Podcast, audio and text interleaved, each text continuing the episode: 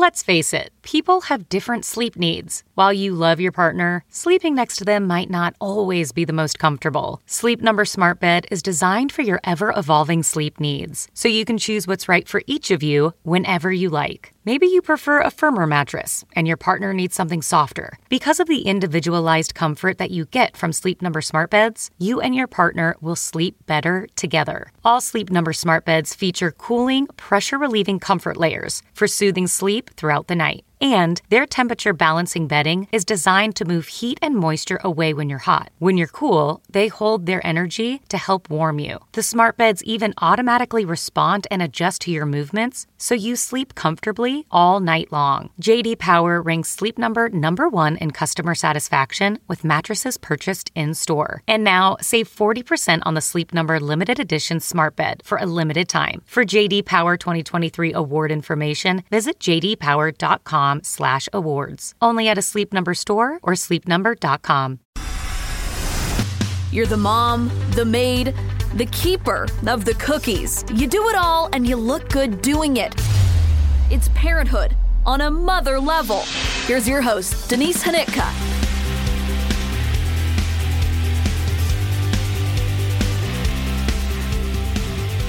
Hi, everyone. You are listening to a brand new episode of On a Mother Level. I'm your host, Denise, and I'm so glad you are here for another conversation with a mom in the Midwest who has a story to share.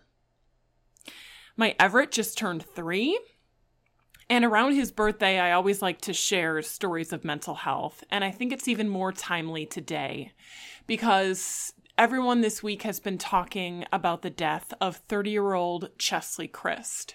She is a former Miss USA and she died by suicide over the weekend, jumping off a high rise in New York City. A woman who appeared to have it all, who we learned was struggling with depression. I want to read the statement put out by her mother. She wrote, I have never known a pain as deep as this. I am forever changed. Today, what our family and friends privately knew was the cause of death of my sweet baby girl Cheslie was officially confirmed. While it may be hard to believe, it's true. Cheslie led both a public and a private life. In her private life, she was dealing with high functioning depression, which she hid from everyone, including me, her closest confidant, until very shortly before her death. While her life on earth was short, it was filled with many beautiful memories. We miss her laugh, her words of wisdom, her sense of humor, and mostly her hugs. We miss all of it. We miss all of her. She was a vital part of our family, which makes this loss even more devastating. Cheslie, to the world, you were a ball of sunshine wrapped in smiles. We talked, FaceTimed, or texted one another all day, every day. You were more than a daughter, you were my very best friend. Talking with you was one of the best parts of my day. Your smile and laugh were infectious. I love you, baby girl, with all my heart. I miss you desperately. I know one day we'll be together again. Until then, rest easy and in peace. In lieu of flowers, please make a donation to Dress for Success, an organization dear to her heart. If you or anyone else you know is struggling with thoughts of suicide, please contact the National Suicide Hotline at 800 273 8255. Along with the story of Cheslie, I want to bring you the story of Mary, a mom living in rural Illinois, a farm wife, mom of two who struggles with bipolar, suicidal thoughts, and keeping her head up on some days when there may not even be a reason to be feeling down. And she's very honest about her struggle, what she's been through, the toll on her husband, the toll on her kids, and the toll on herself. She talks about feeling anxious and guilty whenever she feels this way. And so I think her story is really important and I'm glad that this is a place that she is offering to share it. As moms, we want to be superheroes. We want to be everything to everyone, and we don't want to admit when we can't be. And so that's why this story is important. So please reach out and check on your mom friends today. Even the strong ones, they're probably the ones who need it most. So, here to tell her story is Mary. Mary, I want to say that I really admire the fact that you reached out to me and said that you have a story to tell and something that you really want to talk about. So, so just thank you for doing that and I very much admire people that just like try and just go mm-hmm. for mm-hmm. it and do that. Is that who you are or does that take a lot to, to um, reach out? It is a little bit. Um I've always kind of had this like professional part of me even in high school. I started my very first business in high school. For me, in the business I'm in now, the owning my own business now, it was something um that I was like, you don't know unless you ask. Like it could never happen but if you don't ask, then you won't know. I was on Paula Sands back in November. I would have never thought in a million years that I would be on TV. And because I asked, they asked me to be on. So, um, same with here. If I don't ask, I never know. So, well, you know, it's one of those things though that's so much easier said than done because, mm-hmm. like, yeah, of course, of course, all you have to do is ask but yep. you're really putting yourself out there. I grew up, um, my dad would always tell me, like, probably more towards like dating wise, but he would always tell me if the person says no, how is that any different than where you are now? That's not any different than where you are now. You already have that no in your head right now. But if you ask, either you're back to where you were or you're in a new opportunity and going forth. So yeah, that's kind of always what I've thought of. Not that taking that step and asking is easy, but that's something I've always had in the back of my mind. Yeah. And so when you reached out, what you wanted to talk about was your own journey with mental health. Mm-hmm. And so we're going to get into that. But I first, well, I want people to meet you a little bit. So you are the mom of two, and these two kids are very close together in age. Yes. Mm-hmm. 14 months. I was holding a six month old baby girl with a positive pregnancy test 10 days before Christmas. My my my um husband was like, "Is that the test from the first time?" And I'm like, "That's not how that works." Like they don't they don't stay that long. Like, nope, this is not. All I can think of is one. your poor poor body. Like my yeah. body was not recovered after six. No, months. and and my pregnancy with my daughter was horrible. I you know I lost a lot of weight with her. I was very very sick from day one till nine months. Um, and they, her, she didn't come early. She didn't come late. She came, pretty much came on time, and I was sick the entire time. Um, so my body was absolutely not recovered from her at all. But baby number two was coming, whether we wanted him to or not. well, and you must have been freaked out. You're like, I can't be sick for 40 weeks again. Well, yeah, I actually um about the I think it was the night or two before I took his test. Um, I was sitting with my daughter, and all of a sudden, I kind of got like nauseous, and I I told my I I had thrown up so much with her that I was like, oh, I have to go throw up. Like, I'm just gonna go do like I had it like control over it. um, and so um I was sitting with my daughter playing, and I told my husband, I'm like, can you just keep an eye on her? Like, I have to go throw up. and so I threw up and I came back down and like I was just like, okay, like I just got sick over something and maybe I ate something bad. Um, and then the next day I'm like, I'm just gonna get a test and just like let's let's just see. And I literally um I took a test in I had been in the Quad Cities for something else. And so I took a test um on the 80 rest stop going towards into Illinois. That's where I took the pregnancy test. Oh my gosh and I took it there and I was like, as soon as I went positive, I was like, I knew it. I knew it. And at that point, it was 10 days before Christmas. And I was like, I I freaked out when I got pregnant with my daughter. So I didn't do anything like fun announcement or anything. So I was like, oh, this is the perfect time. Like, I'm gonna give him the pregnancy test for Christmas and like make a big deal out of it. But then as the day progressed, I'm like, we're going to have two babies. Like, I can't hold this for another 10 days. Like, I have to tell him now. so, were you sick the entire time or did your body no. respond differently? And that's why I was pretty sure that it was a boy right away because I was not sick with him. Um, I maybe threw up like one or two times. Um, he was all in my belly. He ruined my back because I, you would have sworn I was going to have a 10 pound baby. Like he was just huge and he only came out seven pounds. But I mean, he all, everything was in my belly. Um, and with my daughter, there was fluid in every inch of my body. I was swollen mess. There's rumors that like you have different pregnancies with boys and girls, but um i definitely had a, they was totally different and i was fine with it it just was i had such a big belly my back was already hurting and then i'm carrying around another baby it was a lot of work so yeah yeah i mean when when you have two that cannot walk that's like yeah. a whole nother ball game mm-hmm. oh yeah those last few months um because he was born in august so i had to do the whole summer um of pregnancy um late pregnancy right um, and so that whole few months, June and July, I was just please like I kept forcing her to try to walk. it's like, please walk, please walk. See, now I did the same thing, but with potty training, you know, when they're like yeah. two, just over two, I'm like, all right, like now's the time because I'm not doing the both of you.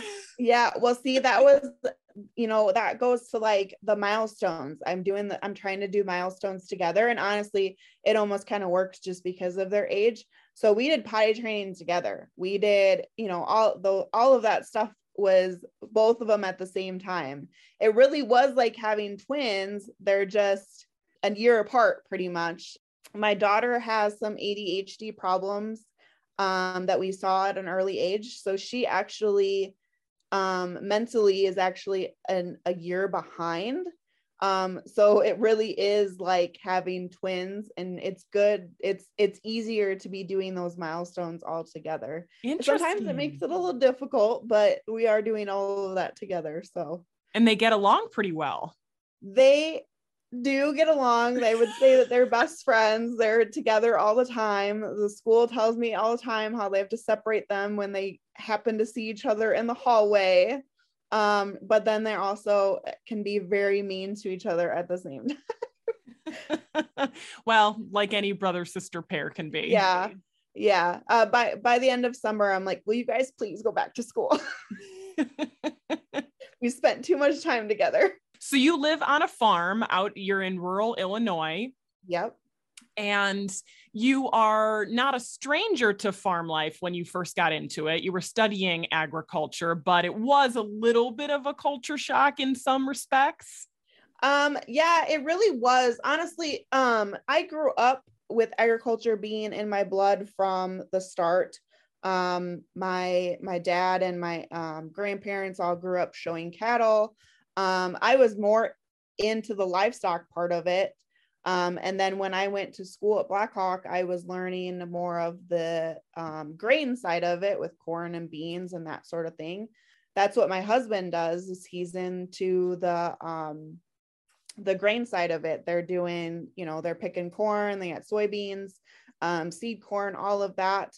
Um, and so the cattle that we have are my cattle. I take care of them he does the hay and takes care of growing the hay and cutting the hay and all of that and putting the bales in where I need them. Um, but other than that, I'm the one doing all the dirty work with the cows. I like to call myself the bo- bovine midwife because I'm taking care of taking care of them when they're pregnant and checking them on babies. And I get all excited when they start having their babies. Um, I'm in there. I have videos on my phone of cows literally birthing babies out. Sometimes I'll go on Facebook Live and show it um because it's just a cool experience. And and that's cool also to raise the kids in that way. It's a good lifestyle for them to be around. It's good for them to see that. And there isn't these this like awkward where do babies come from when they've seen you know 10 babies come out of mama's behind already. And my dot my both my kids love it. You can already tell that my daughter is going to be the one in the barn with me and my son's going to be the one in the tractor giving me the bales when i need them. They've already decided that because he's just he's not all about the animals like i am and uh, he wants to be riding in the tractor. If he could drive a tractor every day to school instead of the bus he would so well, my two year old, well, he's three now, would like to do the same thing. living on a farm like that, you do have to divide and conquer because your husband's schedule is very seasonal. Yes, it's seasonal. Um, it's not any nine to five whatsoever. Um, we do somewhat have our winters. Um, and summertime is not an off season for us. He's we're um almost all the time during the summer he's doing hay. Um, he has his own hay business that he does, and that's about every two to three weeks in the summer. And he's got quite a bit of field, so it's let it grow, let it cut, let it dry, bale it, let's do it all over again. um, and uh, he sells it, and then we also have enough for us to um, have at home for ours. Um, but then during springtime and during harvest, he's busy with that. So um, a lot of times I'm a single parent, and the fact that I'm I'm raising these kids, um, bath time, bedtime, before school, dinner time, all of that is on my shoulders. Um, and I knew that going into this, I knew that that that was the lifestyle. Um, not saying that it isn't easy, not saying that I wouldn't wish for an extra pair of pants sometimes, or I wish that I didn't have to get up at 5 a.m. to put the kids on the bus.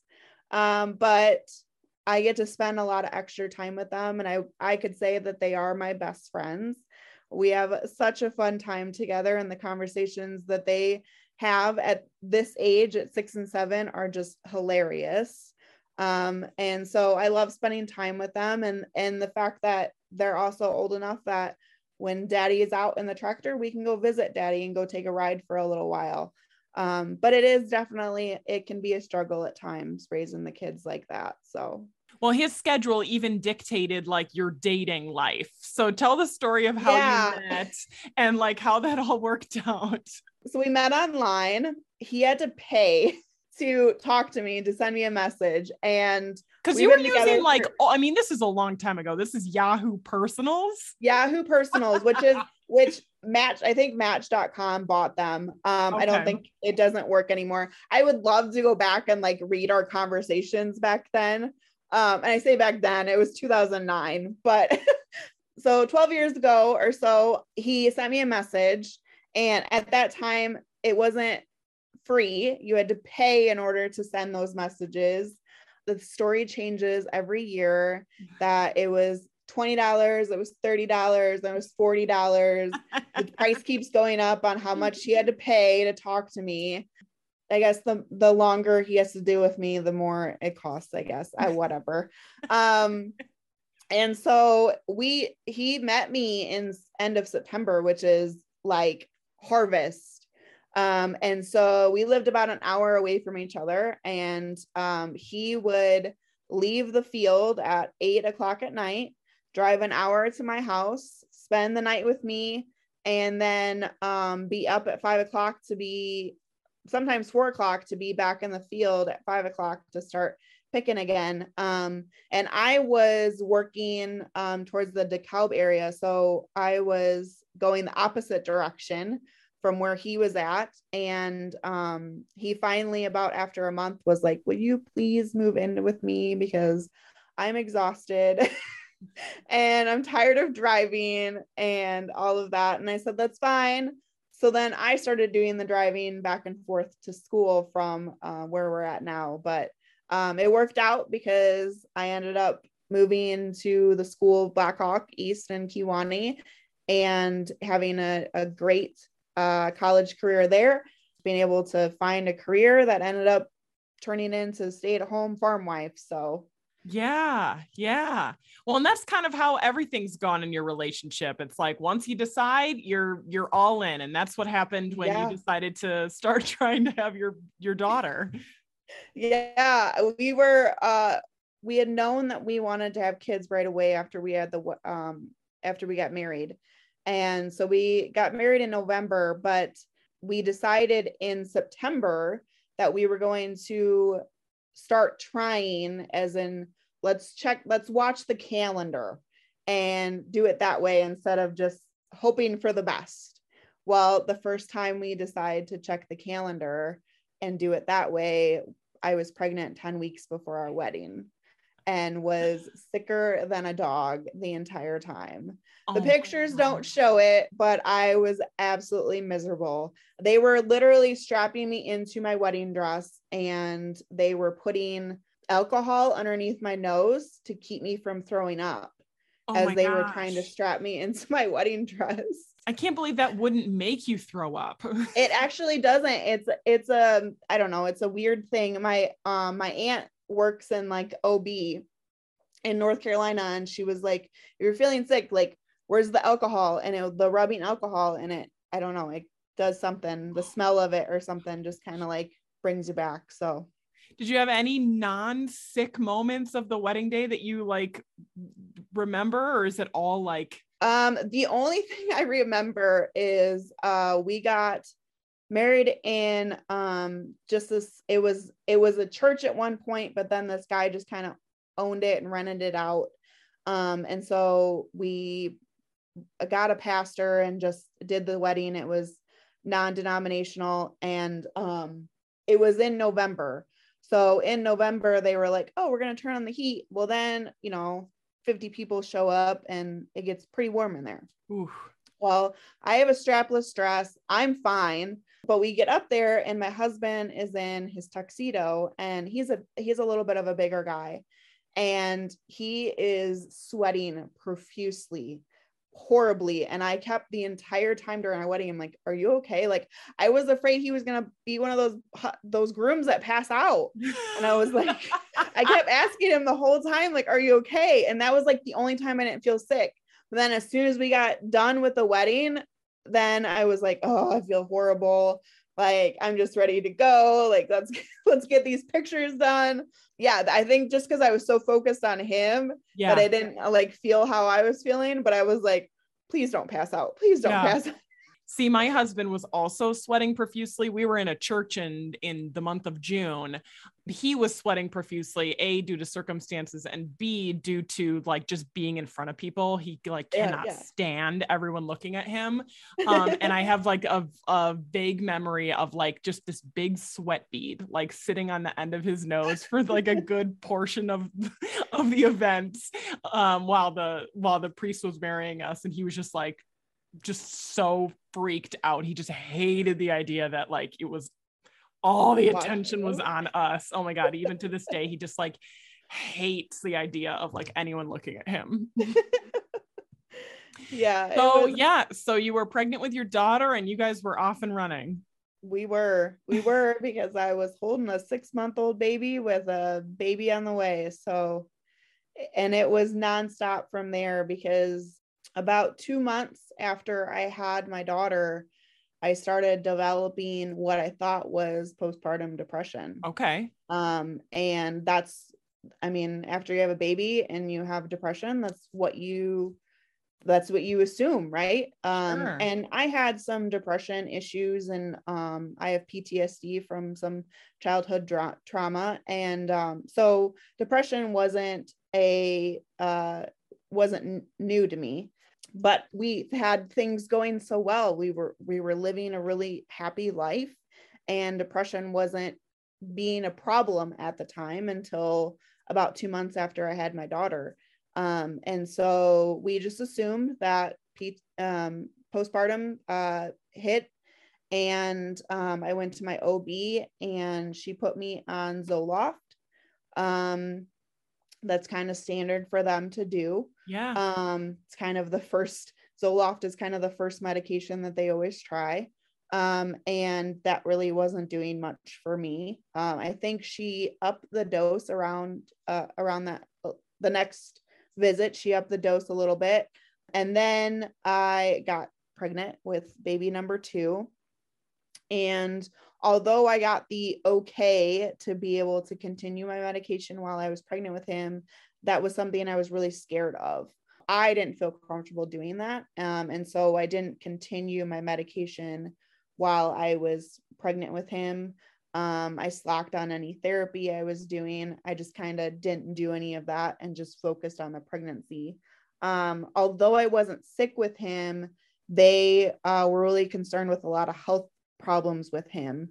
Um, they were finding a lot of markers and things like that on his ultrasound that made it seem like he may be sick of some sort, which he wasn't. He was perfectly healthy baby, but of course, I was anxiety stricken and yeah. worrying constantly about what was going to happen. So one I was either sick or I was scared. So that was the both of yeah. them. So um after I had him, got used to the life of um two babies. And in my head, it was like, okay, so um does postpartum start over again now that I had another baby? And like, when does this stop sort of thing? Um, and it really actually wasn't till uh, about a year after I had him, 2016, when I was like, okay, I'm kind of in a place now where I, I have a routine with the kids. Um, it's time to work on me, and I'm not okay. Um, and this postpartum isn't going away. Like I said, I was really convinced with it being postpartum, with it being associated with the kids. I had a lot of those symptoms of not wanting to be a mom, not wanting to have the kids, um, and kind of like being not emotionally attached, um, which okay. is a, a, lot of what the postpartum um, kind of associates with. Um, and so I had a lot of those problems.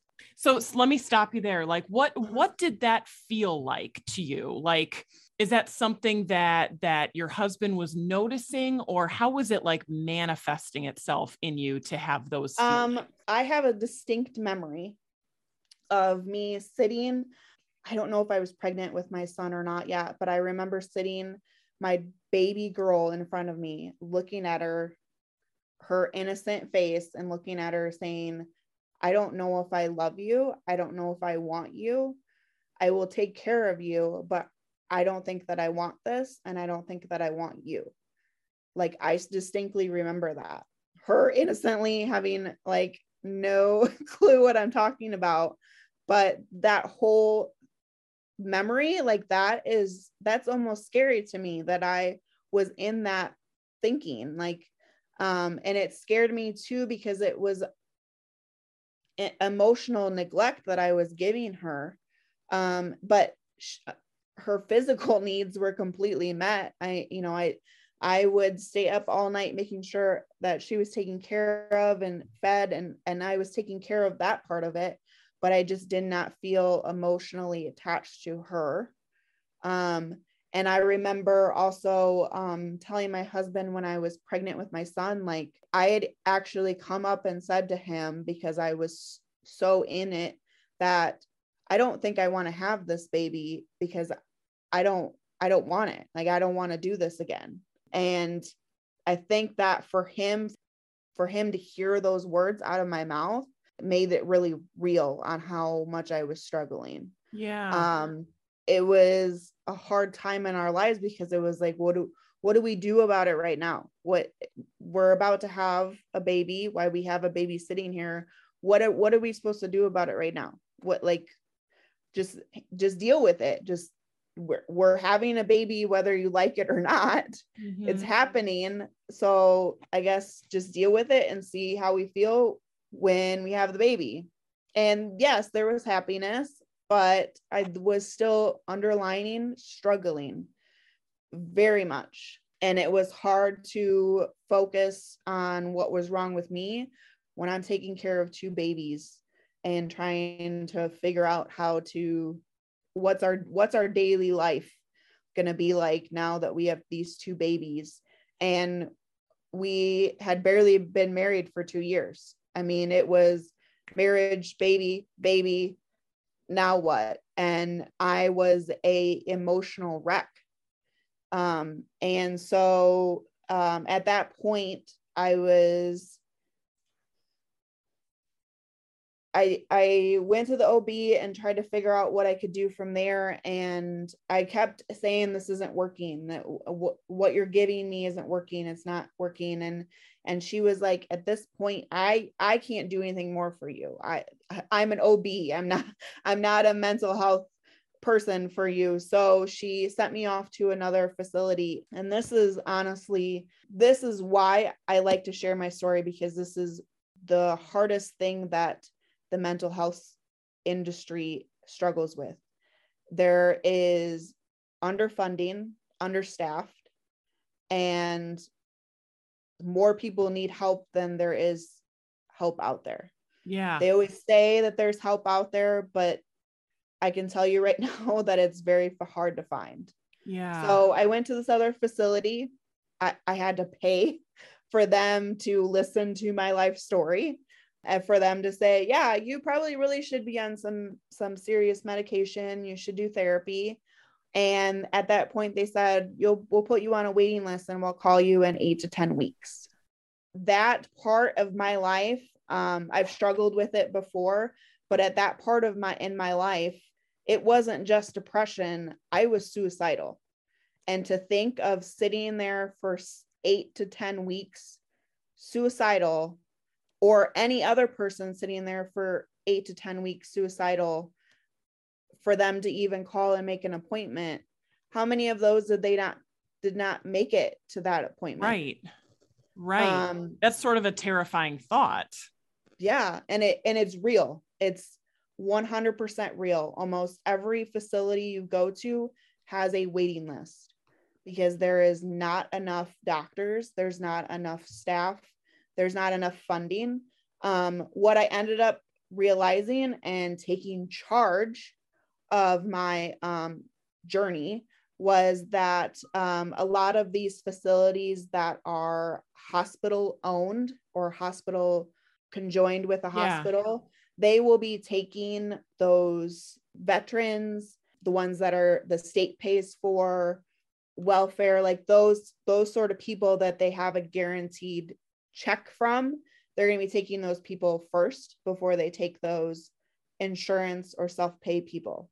Okay. So that puts a lot of people on waiting lists. And that was me. So I went from that information to finding a psychiatrist out in Iowa City that was not affiliated with a hospital at all. This is a standalone uh, office that has m- multiple doctors that do not have any facilitation with any hospital. They will encourage you on which hospital to go to or a hospital to go to, but they're not getting paid by the hospital. And so I called them and they made me uh, uh, scheduled me for a week later. Um, so uh, seven days is a lot better than eight to 10 weeks. Um, and so I got in with this doctor.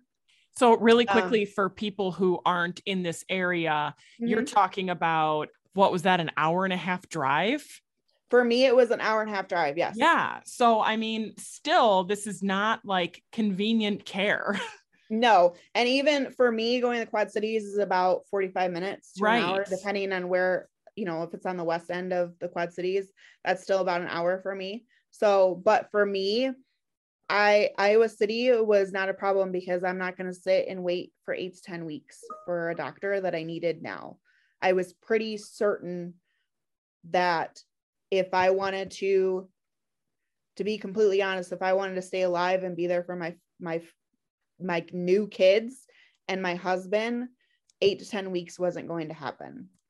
But that's um, that's how desperate the situation was, is that you absolutely. felt like the clock was ticking. Yes, absolutely. And um, one thing I have been told several times is how self aware I am of my situation. A lot of people would have been like eight to 10 weeks. Okay, I'll just wait, like, and stay depressed and not take the bull by the horns and be like, no, I need help. I'm aware I need help. I'm aware I'm not okay. And I'm going to do something about it. Um, Why do you think you were able like to that. do that? Yeah, like because that that requires like a, a next level of awareness that mm-hmm. You know. Eh, and that that I can say is not something that I've always been. That was something that I learned through a lot of therapy okay. to be self-aware of what's going on um, when i get into those moods when i get into um, that suicidal feeling, it's like I'm watching myself from above. Like I know what I'm doing isn't right. I know I'm not okay. Um, but that doesn't mean that I'm not that I'm going to stop what I'm doing. But I know that I need to do the right steps to seek out the help that I need. Yeah. Um, it's it's a weird feeling. It's I trying to explain it to people. It's just like I can't believe that you can do that. But it's the reason that I'm still here today. Yeah. 100%. So um so I went out to Iowa City and saw uh, the doctor and um, he immediately started on a trial of medication. And this is another thing that a lot of people will um, kind of lose hope on because um, the medication antidepressants that sort of thing is a trial and error process. And if you don't have the willpower to stick with it um, which a lot of people a lot of depressed people don't want to stick with it. They see that, oh, well, this medication is not working and, and nothing's going to work for me and I'm just going to quit. Yeah, especially um, yeah, especially if um if they were hesitant to start it in the 1st mm-hmm. place, then it's like, see, I told you, I told you this yeah. wasn't right for me. You know, it like sort of validates, you know, any hesitations they have. And I have a close family member going through this right now. And yeah, just the idea of trial and error doesn't sit well. No, it doesn't. And it's hard. It's very hard. Um, I was very lucky with the doctor that I had who was very adamant about um okay this medication doesn't work let's go on to the next one. Like after hours he would call me because i was very certain on okay here's the medication that i'm on. I'm immediately having bad side effects. This is immediately doing the opposite of what it should be doing. Um and i was like okay we're let's move on to the next one. And he was he would call me after hours when I'd leave a message being like, this isn't okay. And he would be doing all the things to make sure that I was getting the right medication. And we tried um, trial and error for um, about five years of trial oh and error. Oh my gosh. It was before 2020 um, that he ended up moving from Iowa City to another facility in Cedar Rapids. Um, and when he moved, um, I he said, "Oh well, I'll get you to um, somebody that's in the Quad City, so it's a little closer for you." Um, and it really wasn't like a thought in my head, like I probably should follow him. Like it was he he made me feel like I'm gonna get you to where you need to be, and we'll continue what you're doing. Right. Um. So I didn't have him, and it turned out that the doctor he was trying to get me with was the one that I was on the waiting list for. And by oh, the way, with that waiting list that was supposed to be eight to 10 weeks, they called me a year later to make an appointment. So that's just, um, that's just so unacceptable. That's just mm-hmm. so like that, that, that would not work for most people, you know? Yeah. And especially yeah. if, if the person doesn't know how bad a shape they're in yeah if they're you know? if they're not in control of what they're dealing with yes it can right. be very scary and i can only imagine the amount of people that they probably tried to reach that were no longer with us and that's the sad part the interesting thing that I've discovered recently is there is a DNA test that you can take that tells you what medicines are most likely to respond best for you. And so that, um, in my experience, has taken away some of the trial and error. Of course, that is if you can get your hands on this DNA mm-hmm. test and the yeah, providers um, that believe after in it. I after I figured out what medication works best for me, I found out about that and I was like, oh, that would have saved me so many years. yeah, uh, five to be exact. Yeah, yeah, yeah. that um, is an um, option that good to know that's out mm-hmm. there um, yeah. um and it's not even just for for antidepressants it's for any medication. Yeah. Um what will work best and how your body reacts because everyone is different. Mm-hmm. absolutely everyone is different especially with antidepressants.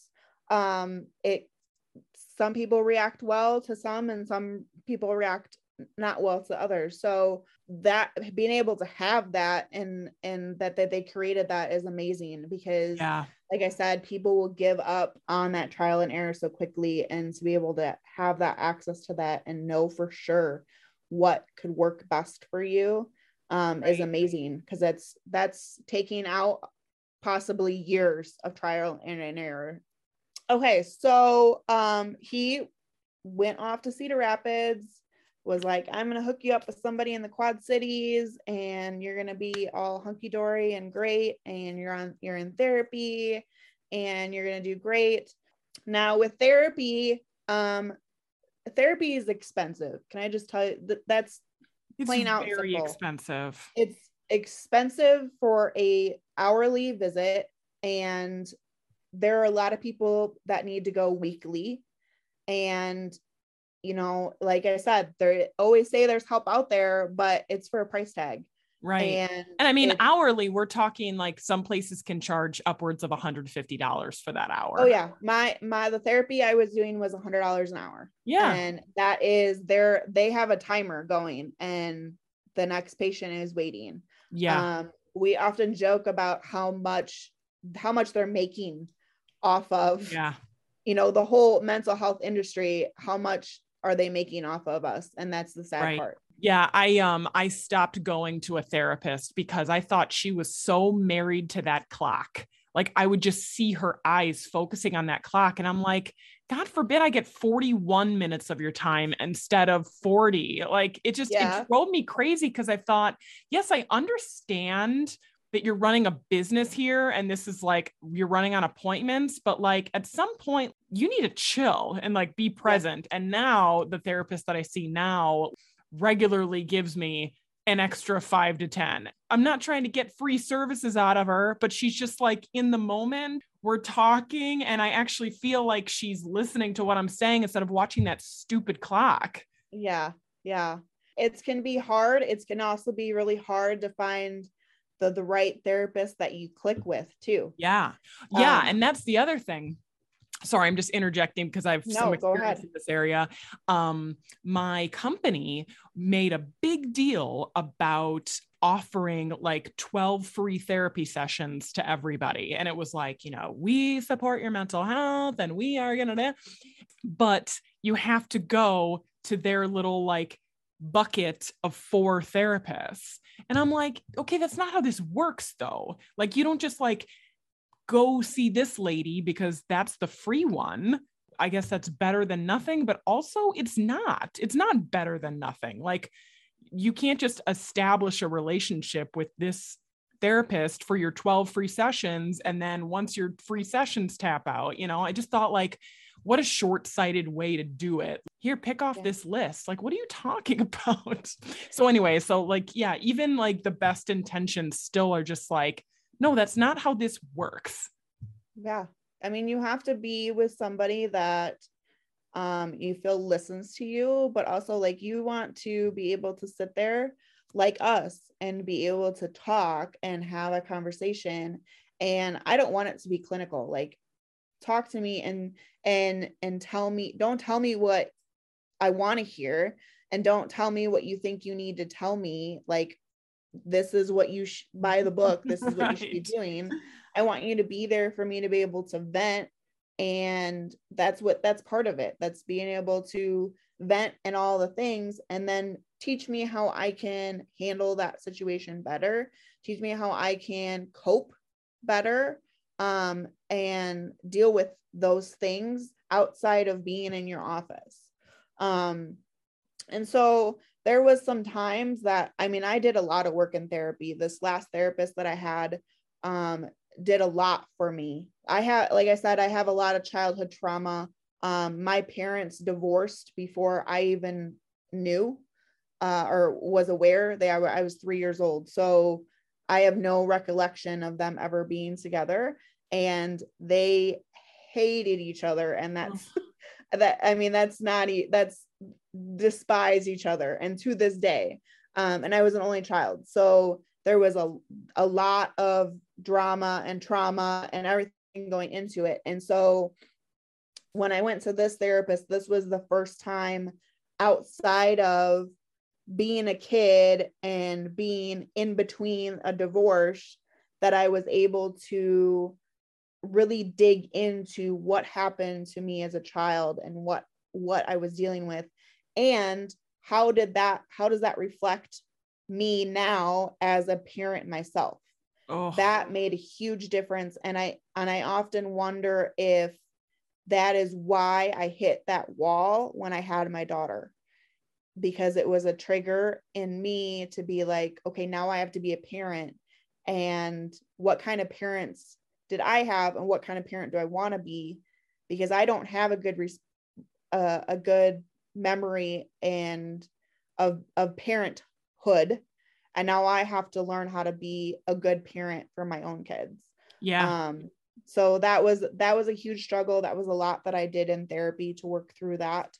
Um but there was sometimes that i would go into therapy and come out and feel worse than i did going in sometimes that's how it works and so that summer that my psychiatrist went to cedar rapids also happened to be one of those times that I came out feeling worse.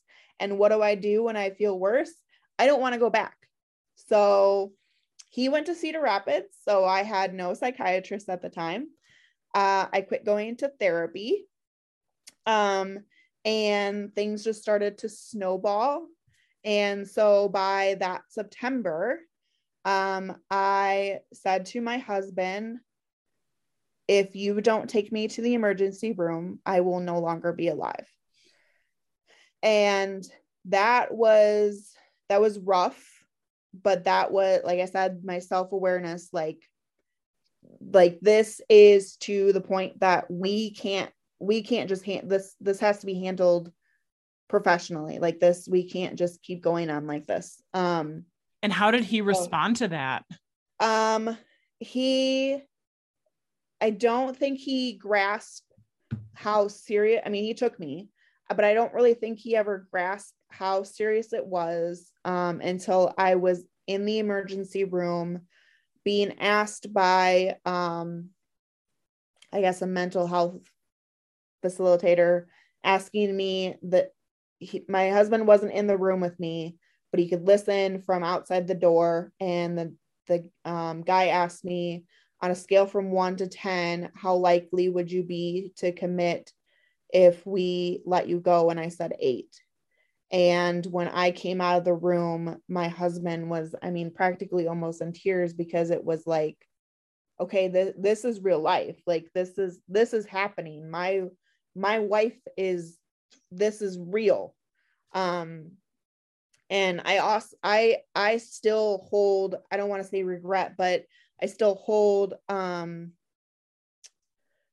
sadness in my heart for putting him through that, for him to have to take me to the emergency room for that reason, um, having to leave me in the re- emergency room. Um, we showed up at noon.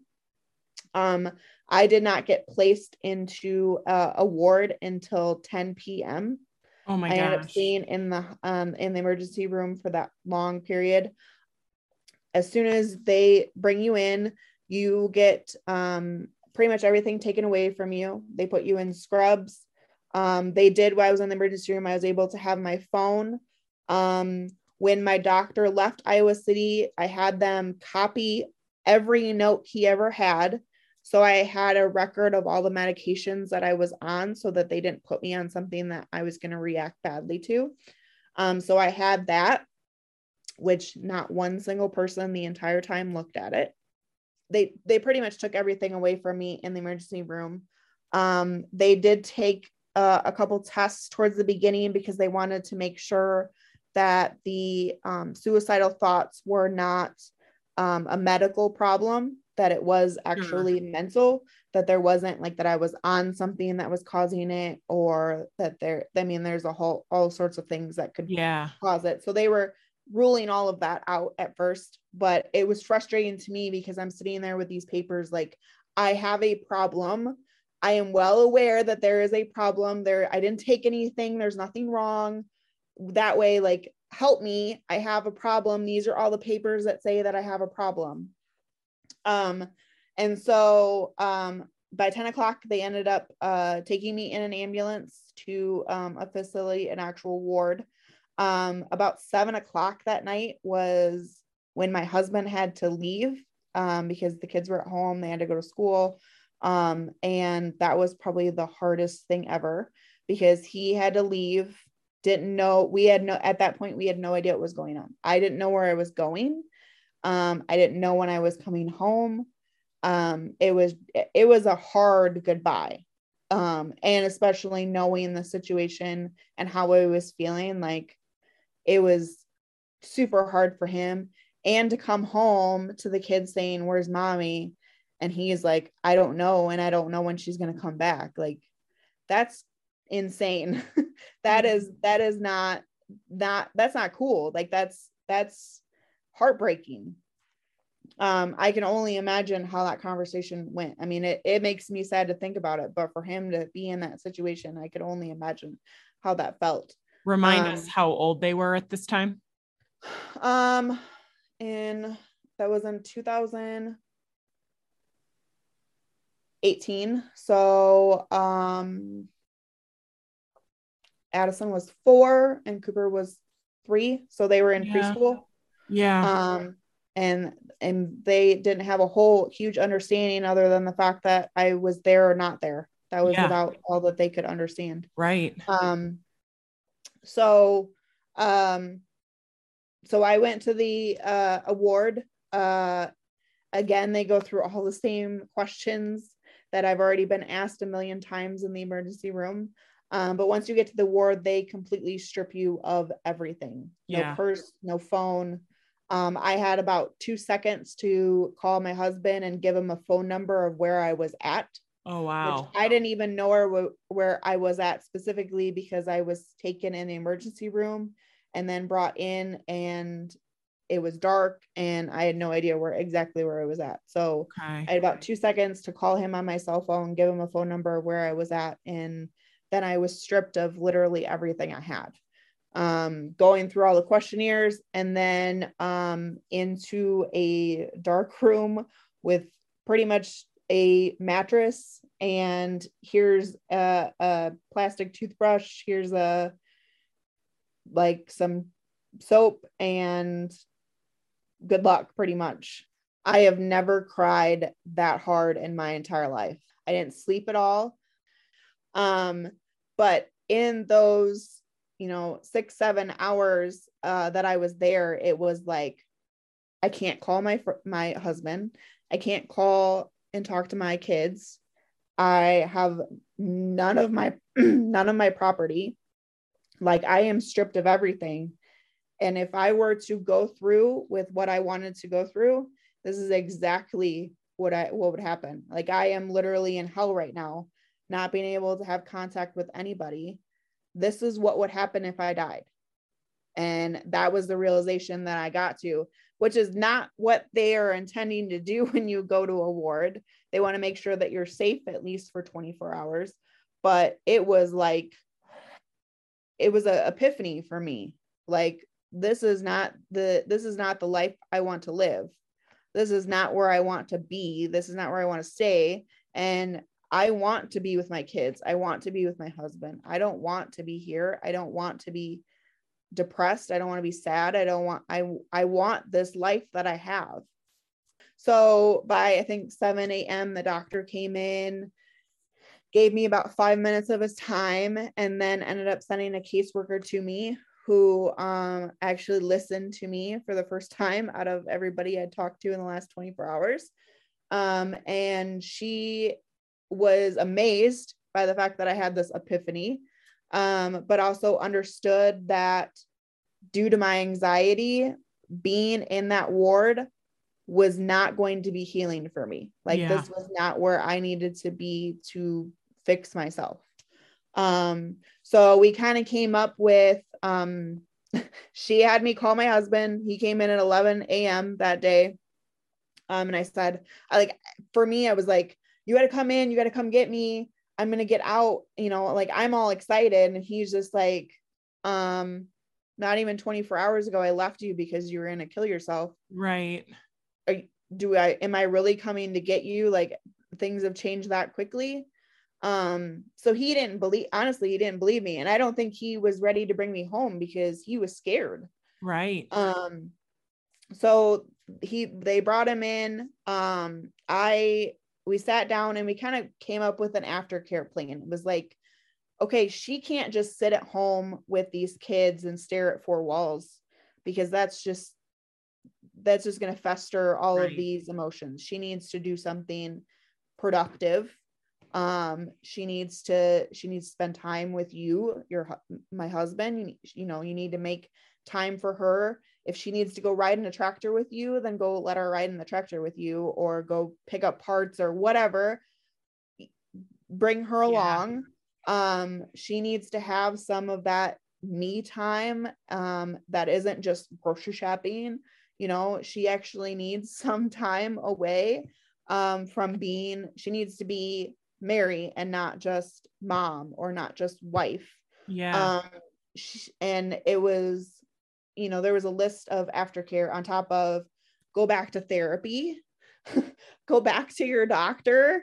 Like, don't stop doing that because had I had I actually done the things that I had was supposed to be doing, like therapy and medication, I probably wouldn't ended up in the hospital but at the same time that was a scare me straight sort of situation that was okay i don't want to be in that situation again. So i'm going to do everything i possibly can to make sure that i don't go back there. Right. So i drove to cedar rapids the next week. I made an appointment for my therapist the next week. Um and when I went back to my psychiatrist and, and I saw him in Cedar Rapids, he was kind of like, at first, he was like, What the heck is going on with you? Like, I, you know, I, last I saw you in Iowa City, everything was fine. Like, and then I'm getting phone calls from the hospital, like, what is going on? Like, what's what's up? And I was like, man, I don't know. Like, things are not cool right now. And at that point, he realized, okay, well, going back and looking at your chart, you're doing this and this is bipolar that is not just depression that's not anxiety that's not ptsd this is bipolar up and down. You're having great highs you're having low lows. Um, and i had never been diagnosed with bipolar until then. Interesting. Um, and he also said at that point all right all of we've tried all the medications we've tried all the antidepressants we've tried all the antipsychotics.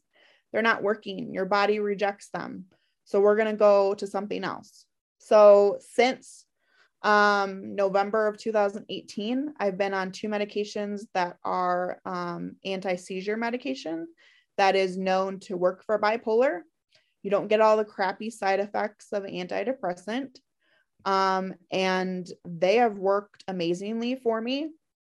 They're keeping me like this instead of this roller coaster. Um, but I can tell you that I'm not at all cured. This isn't this isn't something that goes away. Um, but it's keeping me from going down. It's keeping yeah. me from going back to the hospital. Okay. And that's something huge for me. So when you say you're not cured, that brings me to just your most recent social media post, which is you had a bad day. I had a very bad day. Can you uh, talk to me a little bit not, about your bad day? Um, Saturday was not a good day for me. Um, and actually, if you want to go back a little bit farther, um, my last suicide attempt was in October. Like, I'm I'm not at all uh cured. Like, I'm going to struggle with this for the rest of my life. This is something that doesn't go away. But if I do the work, if I take my medication and I do therapy and that sort of thing, it can help me. It can, and you know, when I have people to reach out to, um, but I have to do the work too. I, I can't, I can't expect that my brain's just going to fix itself because it's not. So Saturday uh, is it's kind of a extreme on the other end. Um, Saturday, I woke up and I actually, I would say for about an hour, I was in a normal mood. Um, I took my Christmas tree down for the first time. Um, in my defense, we only put it up a few days before Christmas because I had COVID. Um, so I just enjoyed it a little longer in January. So I took my Christmas tree down and I was good. And um, I was kind of cleaning stuff up. The kids had were weren't up yet, so they started coming downstairs, and it was just like all of a sudden rage, absolute rage, and it was, you know, I was taking it out on the kids, which didn't they didn't deserve it. Um, I my husband was in the shop working on stuff. I went out to him and I was just like, I'm in a bad mood. I'm not going to sit here and talk to you because I'm going to scream at you for no reason. Can you please make arrangements to have the kids go to your parents because I'm not going to sit here and scream at them the whole time. And just like it was like, I need to remove myself from the situation before I hurt the people that I love the most just based based on my mood. Um and my husband is like, "What's going on? What did I do?" Like he has to make a reason for it and there isn't a reason. Like this was this is what happened. Like i went from 0 to 100 in this amount of time. Like there wasn't there wasn't a reason. There was not a reason for me to freak out that way.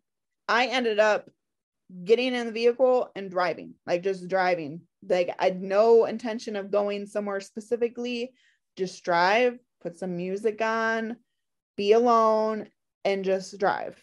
I i didn't want to be at the house because I didn't want to see the dishes. I didn't want to see toys laying around. I didn't want to see laundry piling up.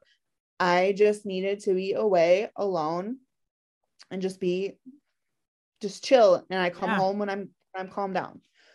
So I can chill. So I can like be okay. Yeah. So um I finally came home mid afternoon or so because I felt bad because he was he was worried about me. Like he yeah. was oh, worried gosh, yeah. about he didn't know where I was at, he didn't know where I was going. Um he was worried for me in the sense of she's freaking out. Um she has a history of suicidal attempts. Um I don't know where she is. Like that's where his head was. Oh, um I don't know why she's upset. Like that was his mind. So I finally felt bad enough to be like, I'm just going to go home. You'll know where I'm at because I'll be at home, but I'm going to bed. I'm going to turn off my phone. I'm going to bed. Let me be. Just you take care of the kids. I don't want any responsibility right now. I'm just going to sit in a dark room and I'm just going to be, I'm here, but I'm not okay right now. And so that's what I did. And I literally slept until the next morning. And the next morning, I was anxious because I felt like I made this uproar and I I was afraid of I was anxious of the aftermath sure. of what I had done you know? I I apologized to the kids. I apologized to my husband. Like I it was it for me it was embarrassing because it's almost like a second like that wasn't me. That was somebody that was somebody else. But I still have to deal with what I how I acted and what how I handled it. Um, but then it's another day and things move on. So life with me is all over the place and um like I said I'm not cured. I'm not I'm going to have bad days. I'm I'm going to have good days. But I'm also going to have sometimes really bad days. And I'm still working on it. Um, I don't go to therapy right now. Um, I work with uh, a group in the Quad Cities called Foster's Voice. Um, I don't know if you've heard of that before. I have, yeah. Um, so I met with uh, met up with them in September for uh, a suicidal awareness walk that they do in September. Um, the uh, American Foundation for Suicide Prevention does all these walks in September to raise money. Um, I used my business in September to raise money um, for the walk. I was probably the only one there that um, they give you a sticker and says, I'm walking for. And I said, I wrote on the sticker, I said myself, I am three years out of the hospital and I'm still working on my struggle. I went up to um, Kevin, Foster's dad, um, and I said, Look, I can't afford therapy.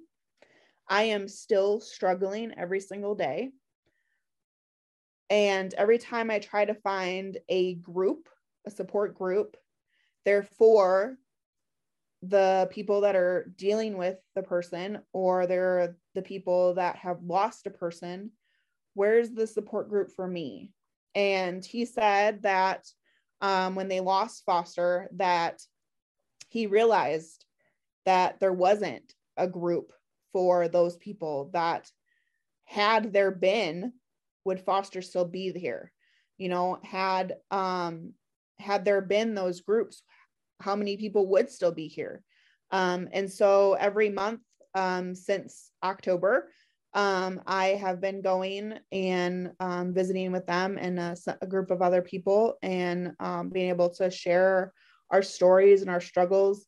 The first meeting was um, also the same week that I attempted in October. So it was a big deal for me to be there and to be like, this is my story and I am still struggling. Yeah. Um, and Foster's dad, Kevin, after he heard that, like he got right up off of his chair and just gave me the biggest hug ever because he was like, I want you here. I still want you here. Don't like you need to be here. So it's it's a great it's a great thing to be a part of that. I know that it's it took me this long to find a group like that to be able to have that support. Um, not saying that my husband and my kids aren't support, but sometimes it's good to have yeah, outside. Yeah. Those resources and that sort of stuff is out there, but it's hard to find.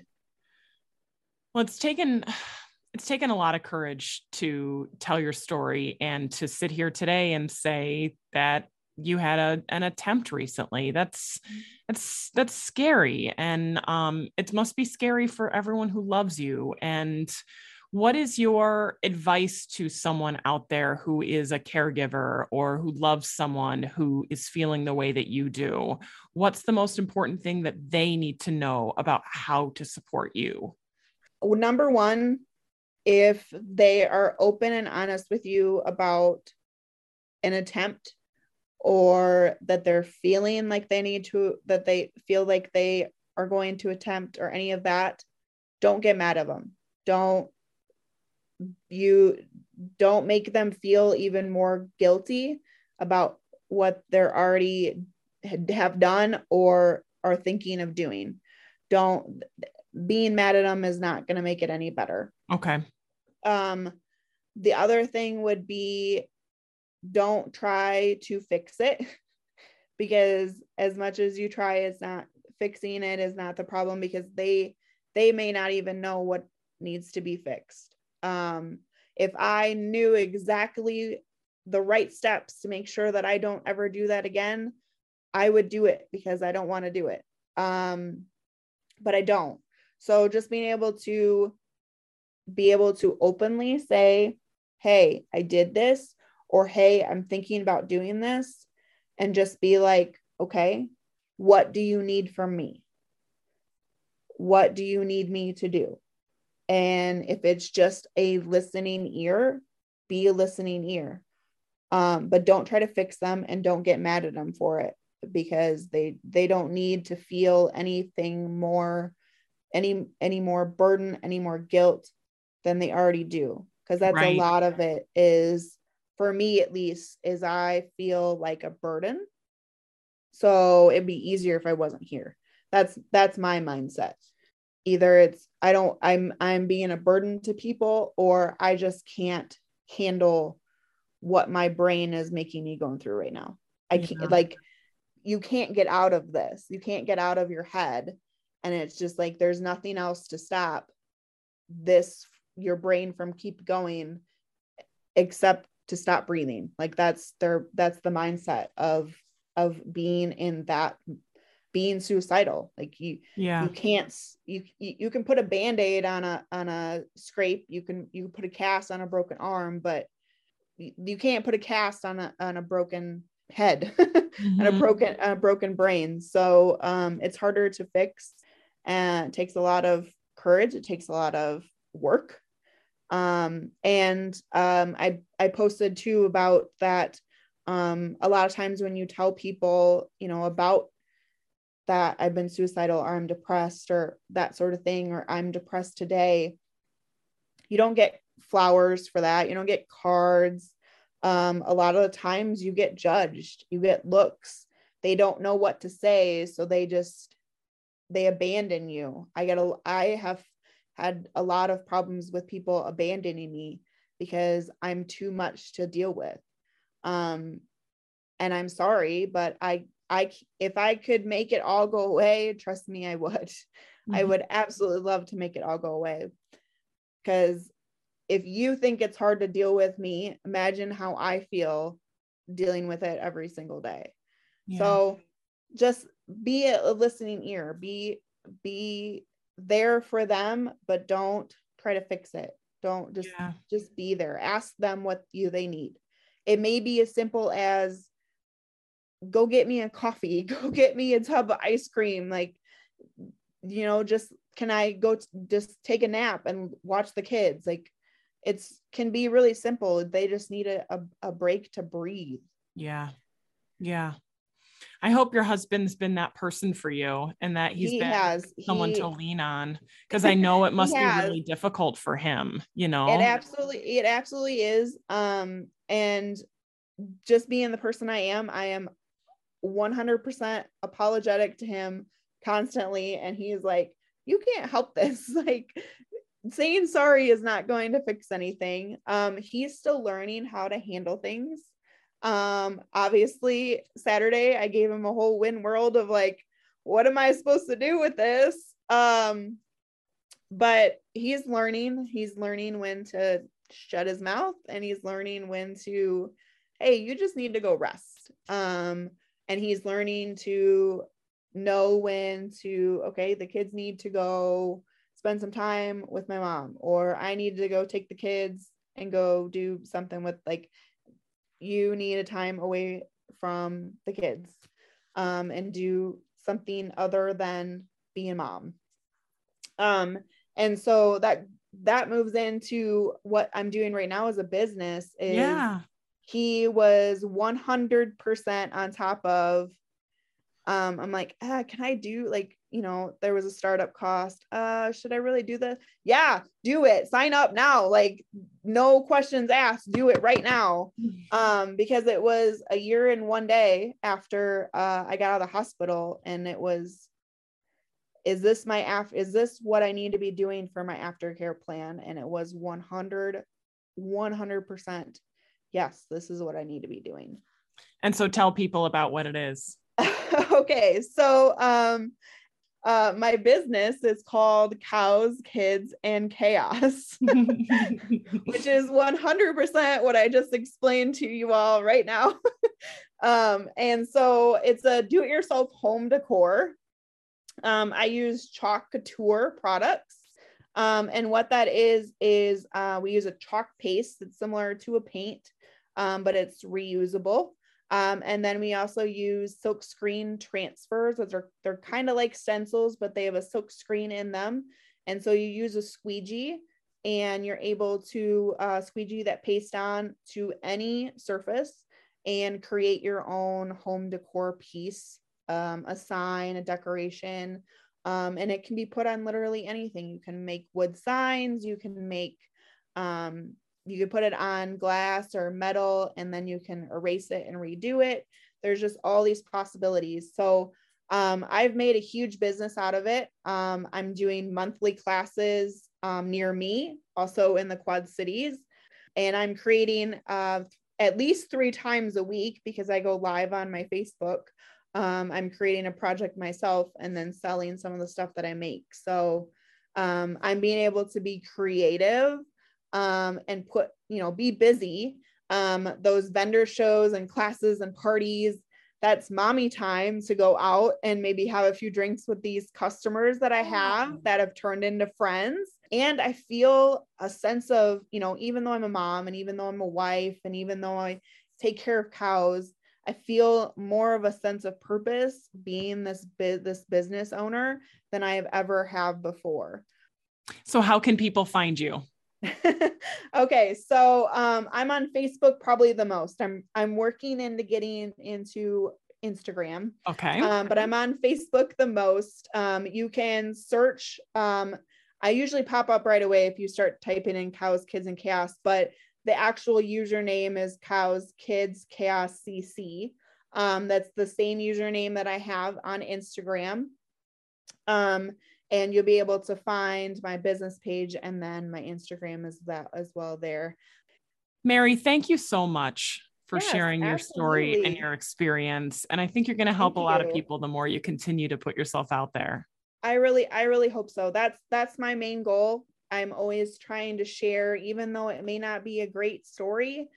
Uh, even if it helps just one single person, yeah. or if I can be a listening ear for somebody else that's in the same situation, um, that's that's what I want to do. That's I want to I want to save a life. You have been listening to the WQAD podcast network.